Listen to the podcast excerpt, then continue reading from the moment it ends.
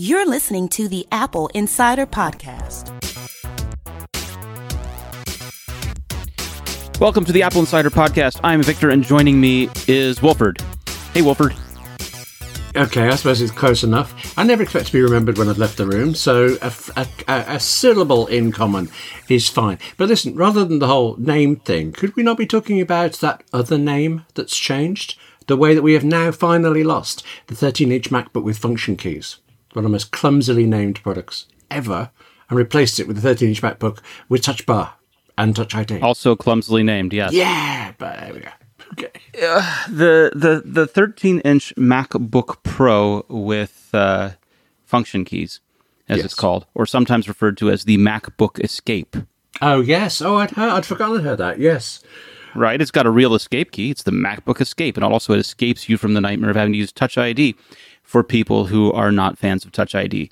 Now, there's there's this bubble, there's this this insular community that believes that the Touch I D is not useful to anyone. Uh, well, well, and it's hang on, true. Hang on. I think you probably mean the Touch Bar, because if you mean Touch I D, yeah. we're going to fight. Uh, I love Touch well, I D. Uh, do you love it on your Mac, though? Do you use it a lot on your Mac? Uh, I've got a Mac Mini, so... Yeah, so you don't use it at all, therefore. No, Touch I D oh. is... is great, and and Touch I D on phones was good, and Touch I D on uh, on MacBooks was similarly useful for logging in and for Apple Pay for the occasions where you have a site where you can actually pay with Apple Pay. That's actually Although, quite common in the U K, but okay, yes. Oh, from from web? Yeah, I mean, it could just be a, a fluke of which sites I happen to use, but I see it quite a lot. Hmm. hmm. Okay, but so it was very useful for that. But you're saying, huh, who needs it? Yes? Yeah, well, I'm saying that, that the Touch Bar, some people love it, some people don't. Many people who are very vocal do not. Some people, they're, they, you know, it's, it's there's always people that you haven't talked to that do make use of a thing and are quiet about it because it's just there and they figure they're using it, right? Yeah, I've uh, I happened to notice a friend using it a lot, and he had no idea that anybody wouldn't, so why would he have talked about it? Yeah. Exactly. Mm. But that has now gone away. If you needed real function keys, buy last year's model. Or MacBook Air. Yeah. Yeah, yeah, you could buy a MacBook Air. And the thirteen-inch MacBook Air is a pretty competent machine, although there is some question about its performance under single-core, because it's a one point four gigahertz processor. Mm. In fact, I've just, as you recall this, I've just written a comparison between the Air and the MacBook Pro, the, the thirteen-inch models of each. And on paper, the MacBook Pro wins everywhere, but the Air has a lot going for it, you know? Mm. Well, the Air has a lot going for it, especially in terms of size and weight. Now, the, the MacBook, especially the thirteen-inch, is no slouch in terms of weight. But if you were a fan of the twelve-inch MacBook, which is now gone yeah. from the lineup, that uh, you would be looking at the Air probably. Yeah, I'm. I really miss the MacBook. I mean, I haven't got one. I didn't get one. It was the machine I was saving up to get. I had to get a Mini for work purposes, but the one I lusted after was a MacBook. And uh, friends have them. I've used them. I think they're gorgeous, and they've gone away. Yeah. I'm genuinely I mean, upset, I, but there you go. I used to run into people in airports using them, and I asked them what they thought of it. Oh, this is my only machine. I love it. It's fantastic. And, you know, they were buying them for all their employees. And if if all you were doing was browsing and Office and stuff like that, then you were great. But if you were trying to do more significant things, you might run into trouble. You might benefit from a... And running into trouble is probably the wrong way of phrasing. You might benefit from a more powerful machine is a good way of thinking of it. I can tell you that a friend was writing a book uh, in Microsoft Word on it, and she sent the book to her editor who was working on P Cs, he or she, I don't know which, made some track changes and sent it back. And once she'd got it back, the MacBook uh, was really struggling with it. And But I blame Microsoft for whatever. Yeah, that's an Office problem. Doing. Yes, but you're saying it's good for using Office, and there was a case where it wasn't. So I'm never going to say it was a perfect machine, but what it did, I thought was great. Yeah. The reason why I never got one was because I was afraid that it would be underpowered for my needs. And I, I say that knowing that I bring fifteen-inch MacBook Pros to their knees as well. You know, I, I, I am, I'm pretty punishing on these things. But I do hope that we see its return in, in future years. My thought is that if the ARM-powered MacBook comes to be, if we get A-series processors for Macs, that it may be possible to have that form factor come back. I am actually genuinely crossing my fingers as you say that. Isn't that amazing that I care that much about a machine? I'm going to uncross the fingers and be more sensible now. But I still yeah. hope. Well, cross something now, else. We, we talk about security vulnerabilities from time to time on this show. Hmm. And there is a video conferencing software. There is a video conferencing software called Zoom, which is very popular. And, and Zoom is popular because it does a number of things really well. They make it super easy to set up a video call, whether you're on mobile or or on a computer. They make it super easy to get the video part going, and they do transcription of the audio after the fact. Why do I get the feeling there's a horrible but coming? Corporations love it. Users love it. Everyone loves it. Yeah, you're just building up to an even bigger but now, aren't you? Okay, give it to me. I know of it. I've never used it. I, I take it from the way you're saying it. There's a problem. Is it okay? Well, so Safari on Mac required an extra click-through to launch the Zoom application to establish the call, and Zoom decided that this was bad for their users. Okay. Why would Safari do such a thing that would possibly be bad for their users? Well, Safari was doing this by by throwing up an interact, uh, an interactive dialog box that says when a website attempts to launch an outside application. And they do this for security, right? Because you don't want websites randomly launching applications. That could be nefarious. That could be really bad, right? Okay, that makes sense. Well, Zoom prides themselves on a streamlined user interface. One click to join video meetings. So they developed workaround. Do you know what the workaround was? I cannot actually imagine how you did it, but okay, how did they do it? It? As a part of their application, they created a locally running web server. Oh, okay. Well, so they use WebKit in their own app. That they they make their well, no, no, not WebKit. WebKit is a browser. That's a client. Apache or or Nginx or or something like that is the server. The thing that actually serves up web pages. Okay. Okay. So they put a local web server on the host machine that is remaining active even when Zoom is uninstalled. And it can actually reinstall the client app without user interaction. And their local web server grants webcam access. So with Zoom, what the deal was, was that they were running a local web server for the sole purpose of basically clicking OK to allow Safari to open another application, namely Zoom, and then auto-launch your camera for that, which defeats the point of the security of making the user click yes. Now, initially, like I said, Zoom's response was to say that they didn't do anything wrong. They said this is a workaround to a change introduced in Safari twelve that requires a user to confirm they want to start the Zoom client prior to joining every meeting. The local web server enables users to avoid this extra click before joining every meeting. We feel, Zoom, feels that this is a legitimate solution to a poor user experience problem, enabling our users to have a faster one-click join meetings. So this was Zoom saying, we think we're fixing Safari's problem, that the security thing's a bad idea, and we're not going to change it. That position did not last very long because Zoom issued an update this morning, and the update this morning has release notes that say, first of all, remove local web server. We're discontinuing the use of the local web server on Mac devices. Following the update, the local web server will be completely removed from the Zoom installation, and they've added an option to uninstall Zoom. Zoom users can now uninstall the Zoom desktop application and all of its components through the settings menu. Great. That should be the end, right? Well, it goes a little bit further than that because just after that happened, Apple pushed what I'm going to call the nuclear option, which is that Apple released a silent update for Mac users removing the vulnerable component in Zoom. So Apple told TechCrunch that the update, which is released, removes the hidden web server, which Zoom quietly installed on users' Macs. doesn't require any interaction. Apple automatically deploys it and removes it automatically. So, first of all, Zoom said they weren't going to do it. Then Zoom went ahead and acquiesced and created a patch that fixed the problem. And then Apple, who considered this basically malware because it is breaking security, wiped it out for everyone already.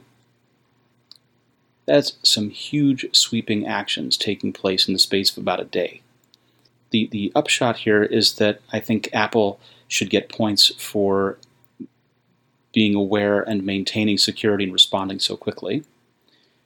I think Zoom should be rightly humiliated for having their initial position be, we think we're doing the right thing. We're trying to overcome a workaround in Safari that they think is breaking experience. I mean, I understand wanting to have a one-click video conferencing solution.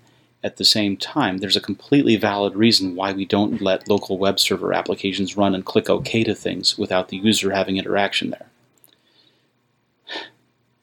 And and while it's good that Zoom wrapped this up and that Apple wrapped it up for them as well, it's it's leads me to worry about what else could be out there or what other applications could be doing things that they think are in our favor but are in fact not. So I think the upshot we have to take away from this is to be careful what software we install and to continually look for security audits for it, which is a, a big, stupid responsibility in twenty nineteen, but it's sort of where we've arrived at.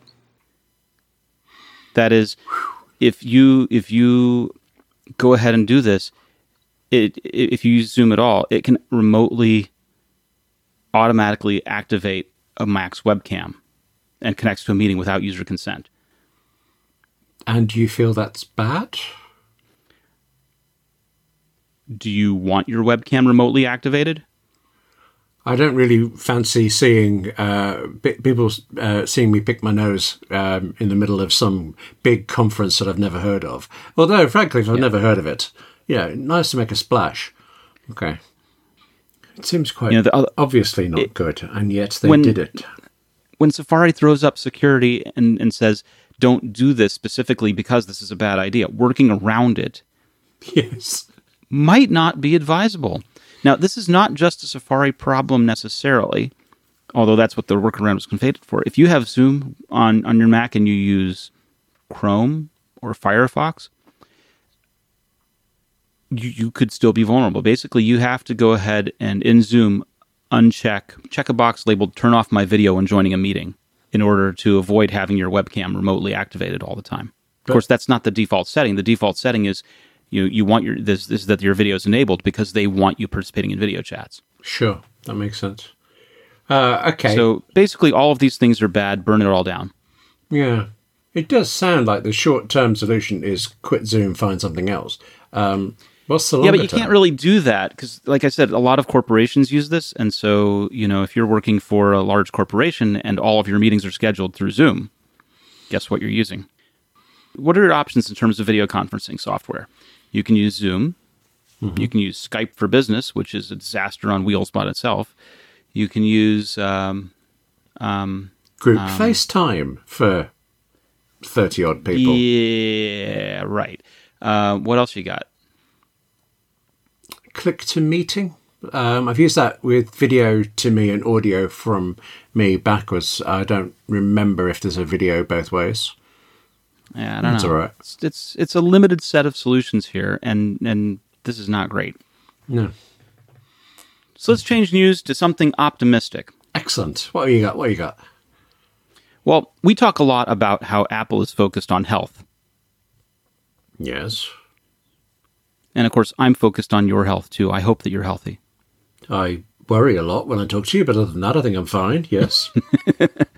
Well, one of the things that we know, at least in the U S, is that health insurance companies are generally not great to deal with. It, bureaucracy and um, interfaces and interactions designed to stymie rather than make things smooth. That, that trying to deal with insurance is generally an exercise in frustration. Okay, remember, I'm in Britain with the N H S, so for at least a few more weeks, I haven't got to worry about any of this stuff. Yay. So yeah, what's this? For a few more weeks. Where is this? So, when does this turn optimistic? When's this good? Well, So there's a health insurance company in America called Anthem. Anthem has hired former Apple Vice President Ted Goldstein, who is now in charge of Anthem's A I and health data projects. And this was reported by C N B C. And along with him, they've hired other machine learning researchers like Stefanos Giampanis, uh, Apple's Health's Waris Bokhari, and Tony Trujillo-Vian, who was with Apple for twenty-four years. Uh, Barak Bakani, once an Apple operations specialist, has been brought on as user interface designer, user experience designer. And so what's happening here is that Anthem is trying to recruit Apple talent. Okay. Now that can't comes that, that that push comes from Anish Kumar, who's Anthem's vice president of commercial products, who spent six years as an Apple product manager in the nineties. And so it's it's not exactly certain what the impetus behind the hiring spree is, but Anthem projects, you know, they, they, they're partnering with doc dot A I to detect allergy patterns. They're partnering with ActWise, a site for health plans to manage workers' benefits. And so typically health insurance is thought of as being old and stodgy and, and generally um, the people that make medicine more expensive. And so seeing a company appear forward thinking and doing machine learning can be both a matter of them trying to predict things to make cost savings for the company, but also in terms of their user experience stuff, probably make things better for their customers. How many Apple people did you say? Did you say, sorry? So, it's not- uh, so I've named one, two, three, four, five. I've named six so far. Right. So that doesn't sound like people who happened to work at Apple. That is a definite um, uh, positive choice to find that, people who that's are. That's an effort. That's, yeah. That is interesting. And that is optimistic. You're right. Thank you. Should we stop See? there? Is that where we should end? Well, I mean, I suppose we could, but uh, then I wouldn't get to talk to you about Capterra. No. Okay. Talk to me about Capterra. Capterra. Right. So Capterra is basically a, a sort of online app store, but they have over eight hundred fifty thousand reviews on there. Let me say that again. They, they're, they're the leading free online resource to help you find the best software solution for your business. And there are eight, over eight hundred fifty thousand reviews of products from real software users. So you can go through and discover everything you need to make an informed decision. There are over seven hundred specific categories of software, like project management or email marketing or, or even yoga studio management software. And this is important because it's not always easy to make the right choice in terms of software for your business. You know, you, you were talking about difficulties with Office. Well, Office is a standard. Everyone uses Office, except when, of course, it breaks doing tracking changes like you were talking about. Mm. Another better example would be a friend of mine who is dealing with point-of-sale software and inventory management software. He's struggling right now because the point-of-sale that he's been using in the inventory management setup on the back end is not recording. First of all, he's got a S K U for every possible size, dimension, and colorway, even though some items are the same, just different colors. And, you know, I told him that makes great sense, except the because you've got to know if you need to reorder red versus reordering blue. You need to know which one's the higher seller kind of thing.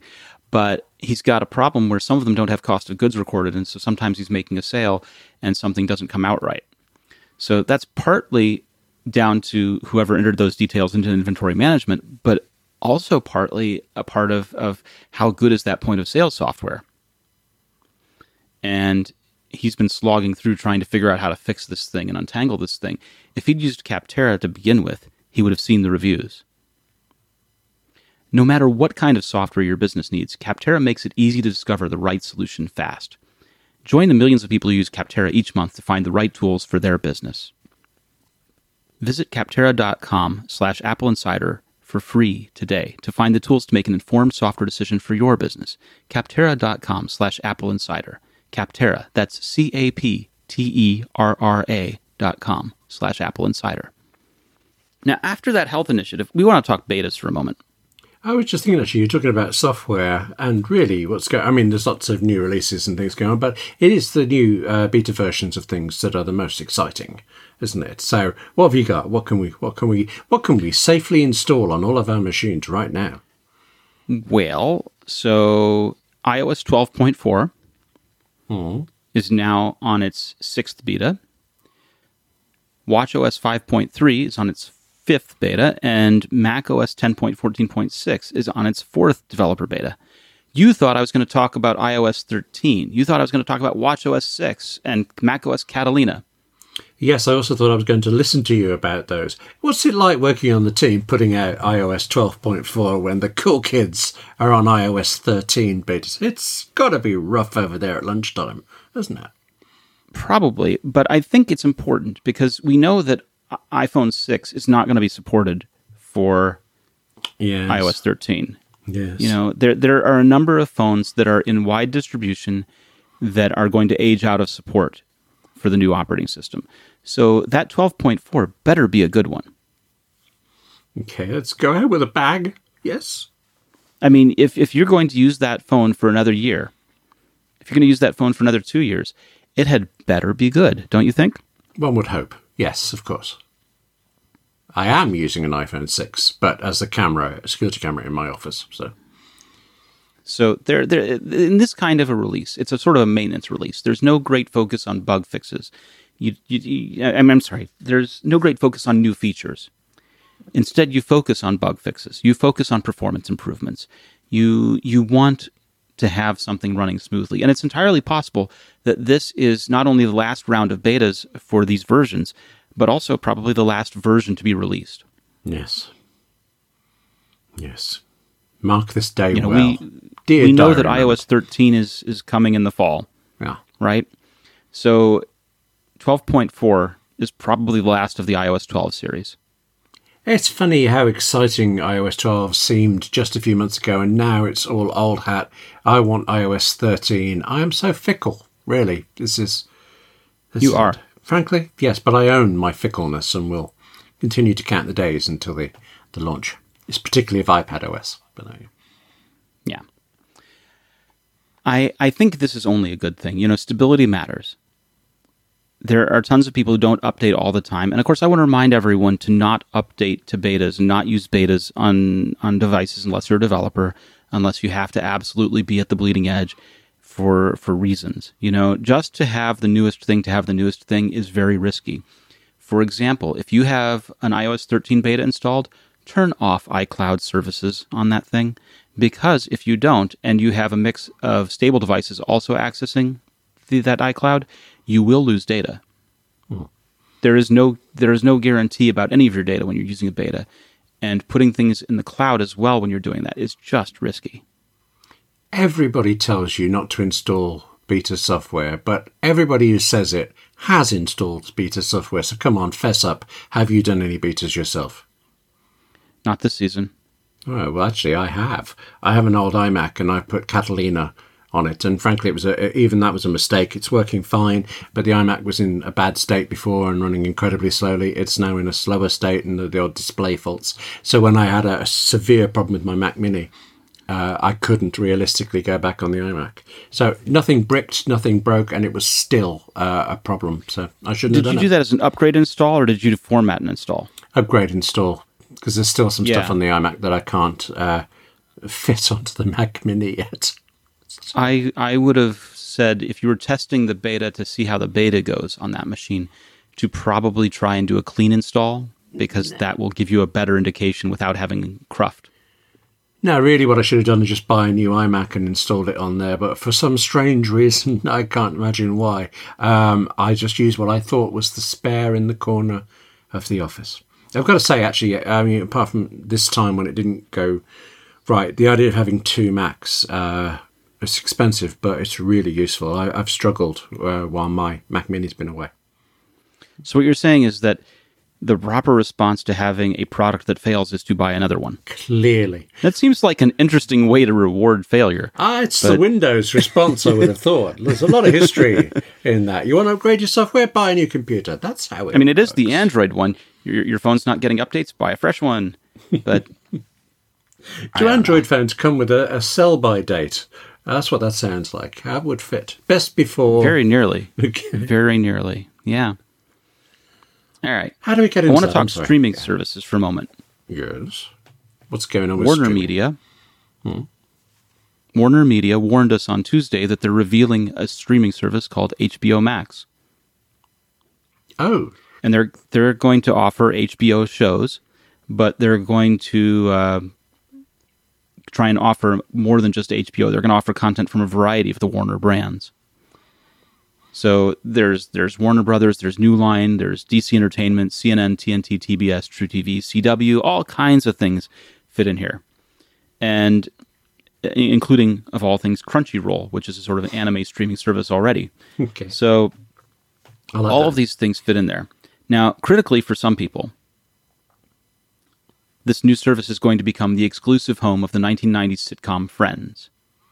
Oh, is that where it went? Oh, okay. Net- Netflix paid eighty million bucks to keep the show through two thousand nineteen, but those rights transfer over in spring twenty twenty. And Apple tried to buy it uh, before. I didn't realize. Well, because Warner made it, they've, they've the rights have reverted to them. Okay. Yeah. Interesting. Interestingly, though, I read an announcement this morning that Netflix is keeping Friends for Israel. And I was asked, how is that possible? And I said, well, licensing for some regions is significantly less than licensing for all regions. Yeah, contract contracts, yeah, all sorts you know, of things. And especially yeah. if, if H B O Max isn't launching in Israel, then it makes sense to have something and collect, uh, you know. I think it's interesting that they're leveraging the name H B O, because even in the U K, we know H B O. We don't have H B O, but we see the programs from it, and they're generally very good. So they're, they're going with the star name for it. Um, am I right that H B O is available on Apple T V at the moment in America by itself? And uh, does this mean we might lose that? You might lose that. Well, it is, but I don't know that we'll necessarily lose that. It's it's a good question. Um, I mean, H B O Max is on there. And of course, Apple T V means a couple of things, right? If we say the H B O service is on Apple T V and you can subscribe to it through your Apple T V, that's one thing. To say, is it also in the T V app? Will it appear as a T V channel in the T V app? And currently the H B O programming does. Right, so maybe that will change, but no. Actually, I should say, we've disagreed before about the T V app. I've loathed it, and you've been a fan. I have recently discovered that in the U K, it's far easier to watch I T V programs through Apple's T V app than it is through I T V's own Apple T V app, if you can follow all of these. See, now words. You're getting it. No, but it's still doing the thing of recommending the episode before last, you know, so that bug is still there for me. Yeah. yeah so. Well, keep trying. It, it's definitely much easier as an interface to navigate than trying to, to navigate whatever I T V have come up with this week. Okay. You know, so this is going to be a weird set of competition starting in the spring, right? We've got the Apple T V channels, Apple T V Plus. We've got Netflix. Disney Plus is going to launch, and the question is, is Disney Plus going to eat up a lot of Netflix? Mm. There's Amazon Prime Video. There's Hulu. Yeah, Hulu. And now we're going to get this H B O thing in the mix. So the question is, which of these streaming services lives, which ones die, which ones become popular, which ones become unpopular? And so... Oh, the answer's easy. You know, mentally, mentally I've been setting up sort of a, a list of which where where I think things rank. There's no need. Hulu wins. What? Hulu is the best. Because Hulu... I'm sorry, I'm choking over here. Hulu has got Veronica Mars. What more could you possibly want? A good interface to access it. Okay, I am actually. I have a, uh, a U S iTunes account, and I am uh, putting g- gift card monies into it with the just on the hope that Hulu will release Veronica Mars onto iTunes U S, because so far they don't have a U K distribution deal for it. My next alternative is fly to America to watch the show. So, you know, I'm very pro Hulu at the moment. Why why aren't you using a V P N? Um, I don't I don't have a Hulu subscription, I'm assuming. I can't get one. Netflix geolocks even through a V P N. Surely Hulu does as well. Uh, all all of those things are exercises for another time to explore. You know, I, I don't want to actively recommend that people defeat geolock, although I think that geo geographical restrictions are silly. Um, yeah, but they're there for reasons, so I understand. If you're paying the subscription, then you have you you're paying the the residuals to those people anyway. So there's no point in geolocking. Mm, I think it's a finer uh, issue than that, and, and I have no problem with flying to America to watch. uh, a six-part T V show. No problem with that at all. Good. You're welcome. You can come on over. Have you got Hulu? I have. We'll make an evening. Cool. All right. Great. Make sure you caught up with the previous seasons of Veronica Mars, because I don't want to be stopping in the ad break. Ad breaks. Listen to me. I don't want to be stopping between episodes and explaining things. For, first of all, my Hulu only has ads at the beginning and end of the shows. There aren't breaks. Okay. So there's that. Yes, that's right. When you buy the uh, the ad-free version of Hulu, you still get adverts at the beginnings and ends of shows. Okay. What a world we live in. Remember I when know, used, America nuts. Had three networks and we had four, and that seems like pre- prehistory. I, I recall. Mm. I do. Well, this brings us to the end. Is there anything else you'd like to discuss before I completely shut it down? I could go on quite a bit more about Veronica Mars, but you're looking at me like, uh, well, I can tell you're looking at me like that's probably not what you had in mind. So, no, um, no, I'm good. Thank you. What did you call me at the start? All was right. It Wilford or Wilf, Will, Will, Willie something? Um, yeah. Yeah, uh, he's fine as well. He, he says hello. Very good. All right. Well, that brings us to the end of this episode of the Apple Insider Podcast. Next week, when Wilford there is moonlighting as a private investigator uh, un- under the tutelage of his detective father, we'll be back as he solves different standalone mysteries. I don't think of a mystery I'd like to solve right now, but okay, yes. Till next week. Where can people find you on the internet? Uh, obviously flying to America, uh, but also probably all the way there on Twitter at uh, W Gallagher. Fantastic. I'm Victor Marks. We'll be back next week. Thank you so much.